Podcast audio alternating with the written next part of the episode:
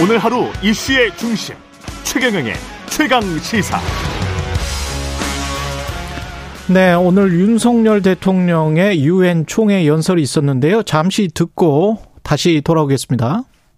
그러나 우리가 현재 직면하고 있는 이 위기는 자유라는 보편적 가치를 공유하고 자유를 지키고 확장하기 위해 함께 노력해야 한다는 확고한 연대의 정신으로 해결할 수 있습니다. 네. 확고한 연대의 정신으로 해결할 수 있다. 위기 극복을 위해서 자유와 연대를 강조했고요. 이 메시지가 공허하게 끝나지 않으려면 성과, 실적으로 이어져야 될 것 같은데 오늘부터 각국 정상들과의 만남도 예정돼 있습니다. 관련해서 여야 의원들과 차례로 만나 이야기 나눠보겠습니다. 먼저 국민의힘 외교 어, 통이시죠? 윤상현 의원 연결돼 있습니다. 안녕하세요, 의원님. 예, 안녕하세요. 윤상현 의원입니다. 예, 어제 유엔 연설은 보셨죠?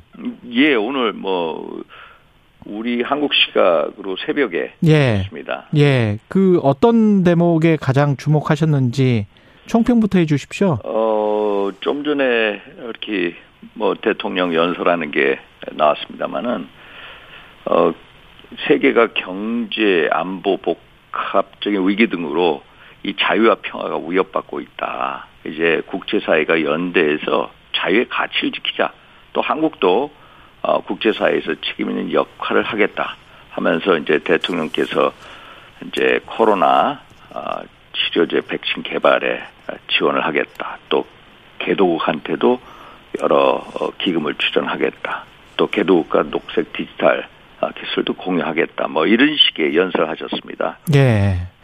그 자유를 21번 언급을 했던 데 반해서 어떻게 보면 우리가 이제 자유민주주의 체제를 다 보편적인 가치로 두고 있는 사람들인데 그거 그것에 반대되는 이제 북한이라는 단어 사용은 한 번도 없었고 남북 관계 관련해서 직접적인 언급을 피한 게 좀 특이하기는 합니다.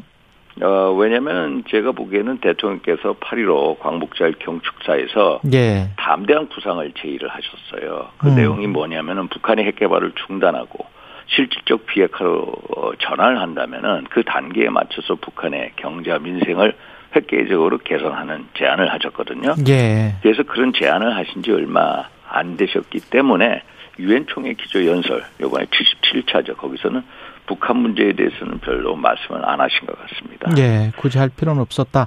가장 예. 주목되는 게 이제 한미 정상회담인데 예. 우리가 미국이 지금 저 대통령이 사인해버린 IRA 인플레이션 감축 법안 예. 우리한테 불리한 게 많잖아요. 전기, 전기차 보조금은 완전히 차별받는 거고 예. 관련해서 어떤 진전이 있을 것 같습니까?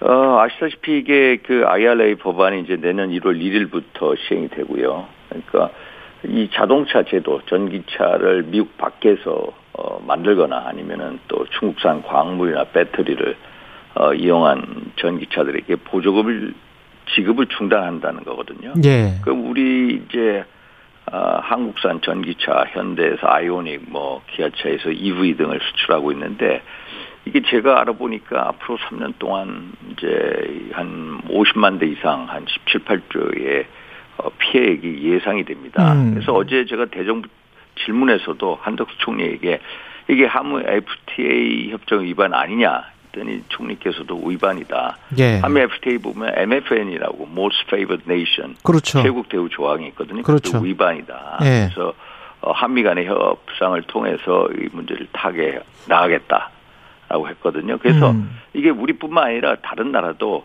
어, 이 미국 밖에서 제조하는 전기차에는 다 공동으로 적용이 되는 사항입니다. 예. 그래서 이게 언제 타결할 수 있느냐. 지금 아시다시피 11월 8일 날 미국의 중간 선거가 예정돼 있습니다. 예. 그러면은 이 자국 보호주의 경향이 강하게 흘러가거든요. 음. 그래서 미국 조야를 설득해서 이 IRA 법안의 수정안을 다시 제출하는데 좀 시간이 걸릴 것이다. 물론 대통령께서 이 문제에 대해서 아마 언급을 하실 겁니다. 한미 예. FTA 그 어? 이 동맹 정신에 위반한다. FTA, FTA 위반이다라고 어, 말씀하시겠습니다만 이게 금방 해결된 문제는 아닌 것 같습니다. 바이든 대통령이 뭐라고 하면 어느 정도 예. 희망이 보일까요? 어떤 답변 정도는 끌어와야 된다라고 그래야 성공이다 이렇게 보십니까? 뭐 물론 바이든 대통령이 뭐 어떤 답변하실 수 있는 위치일지 몰라도 한미 바이든 대통령이 솔직히 지난번 5월 달 한국 방문했을 때도 가장 먼저 방문한 곳이 어디입니까? 삼성 그렇죠. 반도체 공장 아닙니까? 그렇죠. 또 가실 때도 현대 공장을 가셨습니다. 그리고 아시다시피 우리 삼성전자에서 테일러 미국 테일러 시티에 170억 달러, 음. 또 현대는 50억 달러 투자 약정을 했거든요. 음. 이런 상황을 우리 대통령께서 말씀하시고 한미 간의 어떤 이 경제 협력 정신 또 동맹 정신에 위배된다. 아, 라고 이제 강력하게 어필하시 어필하실 걸로 보고 바이든 대통령이 그에 대해서 어떤 반응을 보일지 모르겠습니다. 이 국내 정치적인 고려를 왜냐하면 이게 바로 11월 초에 중간 선거가 예정돼 있거든요. 예. 그래서 지금 당장 뭐라고 말씀하시기는 어렵지 않나 이런 생각을 합니다. 한미 통화 수합 관련해서는 그 5월에 바이든 대통령 왔을 때도 여당의 정책위 의장 그리고 최근에도 최상목 경제수석도 공통의 관심사다 이런 예. 이야기를 했었잖아요. 예, 예. 근데 우리가 한미 통합 수합의 역사를 보면은 음. 우리가 구조적인 경제 위기가 있을 때 통합 수합을 체결했습니다. 예. 뭐 2008년 금융 위기 때 300억 달러 했고요. 또 2020년 그 코로나 위기 코로나 때, 때. 600억 달러 예. 했고 그게 작년에 종료가 됐습니다. 그래서 음. 어제 제가 대정부 질문에서 한덕수 총리께 이걸 질의를 드렸는데 총리께서는 아직 우리가 음. 어, 구조적 위기 상황은 아니다라고 말씀하셨거든요. 네. 물론 이제 우리가 보면은 제가 외환 보유고가 한 4,500억 달러 가지고 있을 겁니다. 그 그렇죠. 외환 보유고가 부족한 상황은 아닌데요. 음. 근데 지금 미국에 보면은 이번 달 안으로 곧 그 금리 인상을 하지 않습니까? 그렇죠. 자이언트 스텝이라고 0.75% 인상을 하면은 지금 미국 금리가 2.25, 어, 2.5 사이에서 어, 이게 막 3.25까지 음, 음. 올라갈 수가 있거든요. 그럼 예. 한미 간 금리 격차가 1%가량 납니다. 그럼 우리 환율 시장이 불안정해질 거고요. 예. 그래서 환율 시장이 불안정하면 아시다시피 우리는 미국에 의해서 이 환율 문제에 대해서 관찰 대사국인데 와치리스트에 올라가 있거든요. 그래서 이게 한국 정부가 달러 강세를 막기 위해서 외환 시장에 직접 개입하기 힘든 상황하에서 이게 필요하지 않나. 적어도 우리가 당, 이 통화 수합 문제를 대통령께서 두 분이 논의하시는 것만으로도 어떤 시장에 그, 이 안정감이라는 이 메시지를 줄 수가 있다라고 저는 생각을 하고 있습니다. 그래서 꼭 체결이 좀안 되더라도 한번 예. 말씀을 나누시는 게 좋을 것 같다라는 얘기. 물론 예. 체결이라는 것은 양국의 이 미국의 페드 페드하고 한국의 이제 국- 한국은행이 하는 거지만은 예. 그런 문제에 대해서 지난 5월에도 말씀하셨으니까 어, 이 한미 간 뭐 금융 시장의 안정을 위해서 노력한다 이런 말씀 하나만으로도 시장에는 엄청난 이 안정감을 줄 수 있다라고 생각합니다. 그러니까요. 예. 그 액수에 구애받지 말고 사실 뭐 미국에서 양적 축소를 하는 게 한 달에 뭐 보통 한 500억, 600억 달러 정도 되는데 우리가 다만 100억 불이나 300억 불만 통화 수합을 한다고 하더라도 국제 금융 시장에 심리적으로 미치는 영향이 굉장히 클 것이기 때문에 예, 예. 그렇게 되면은 뭐 안정감 측면에서도 고려해 볼 만하다 저는 생각을 합니다. 아, 좀 잘 됐으면 좋겠고요. 예, 그 한일 정상회담을 하는 건가요? 한일 정상회담이요? 예. 현재 지금은 뭐 어, 우리는 할 거다라고 김태우 국가안보 1차장이 계속 얘기하지 않았습니까? 예. 근데 일본에서 부인하고 있거든요.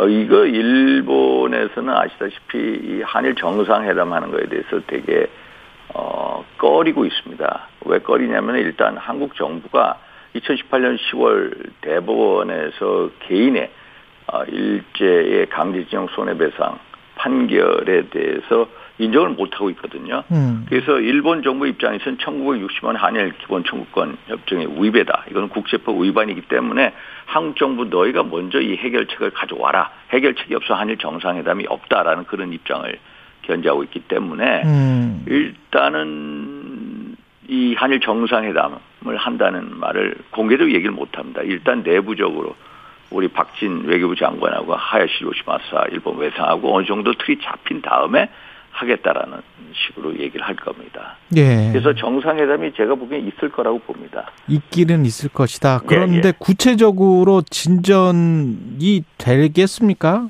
어떻게 보세요? 이게 구체적으로 진전이 되기가 어려울 겁니다. 그러나 음. 일단 만났다는 그 자체가 만났다는 아, 예. 예, 훨씬 의미가 있고요. 예.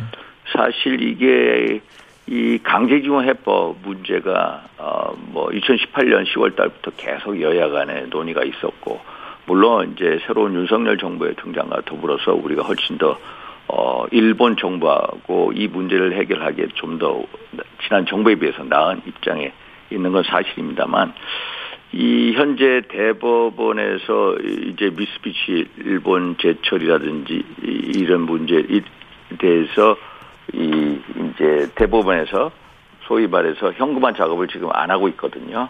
현재 예. 현금화 작업에 대한 해법을 도출하는 거 그게 관건입니다. 음. 현금화 작업을 막고 한일 간에 이 문제를 어떻게 타결하느냐 이게 관건입니다. 이게 북한 관련해서 유엔 총회에서 연설을 그 이 부분이 좀 빠졌고 거- 예. 그 전에 보면 이제 뉴욕 타임즈에서 상당히 대문짝만하게 크게 기사가 나왔는데 거기에서는 또 문재인 정부의 외교 아 특히 남북 관계 관련해서는 펄리컬 펄리티컬 쇼다 정치적 네. 쇼다 이런 말들이 나왔었잖아요. 아, 저 예. 저도 참 어, 죄송스럽지만 문재인 정부가 대통령 말씀 맞다나 음. 쇼했다고 생각합니다. 쇼를 했다. 아, 예. 예. 왜 제가 간략하게 말씀드리겠습니다. 예. 2018년 4월달 어, 김 문재인 대통령께서 김정은 위원장하고 정상회담 하지 않았습니까? 예. 거기서 한반도에 완전한 비핵화 하겠다고 했습니다. 그런 지난 5년 동안 한반도에 완전한 비핵화가 됐습니까? 오히려 한반도에 완전한 핵 무장화가 됐습니다. 지난 5년간 보십시오. 북한의 핵무기 한 20, 20개 이상 증가했습니다. 그리고 핵 미사일 껐덕하면 핵 미사일 전술 핵무기 미사일 시험하지 않습니까? 완전한 비핵화가 아니라 완전한 핵 무장이 됐거든요. 5년 동안 그런데 우리 입장을 제대로 설파를 못했어요. 끌려다녔습니다. 어. 당연히 대통령께서 하신 말씀이 정당하고 100% 옳은 얘기입니다. 그 어.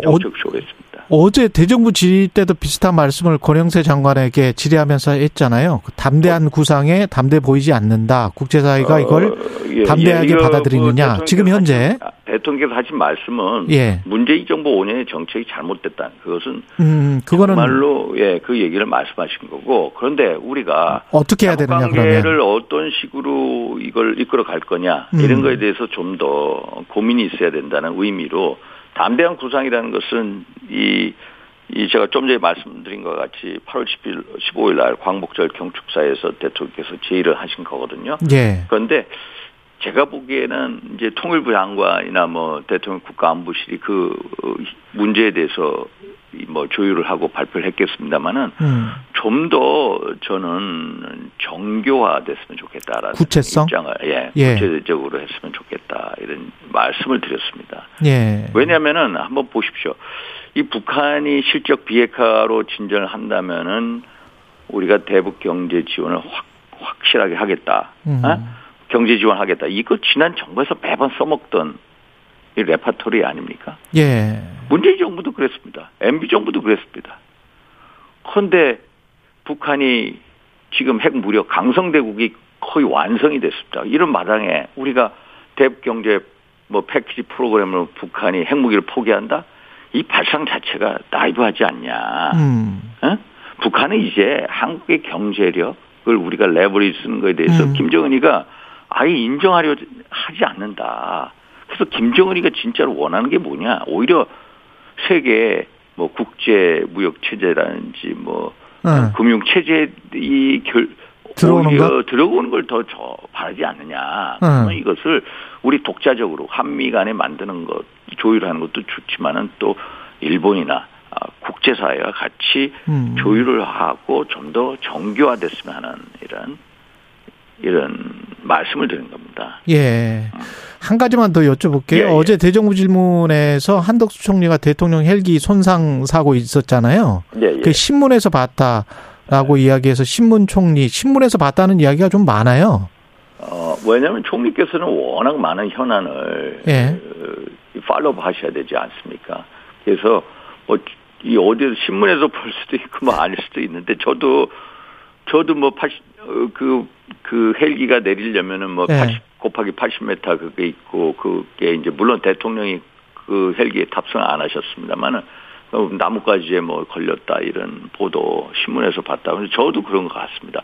그러니까 이 총리께서 모든 현안을 다 알 수가 없습니다. 총리가 얼마 각 부를 통합을 하고 또 거기서 보고를 받고 지시를 해야 되는데 네. 총리에게 그 진짜 대중 질문을 저도 하면서 보면은 총리의 답변이 너무나도 잘하시는 거예요.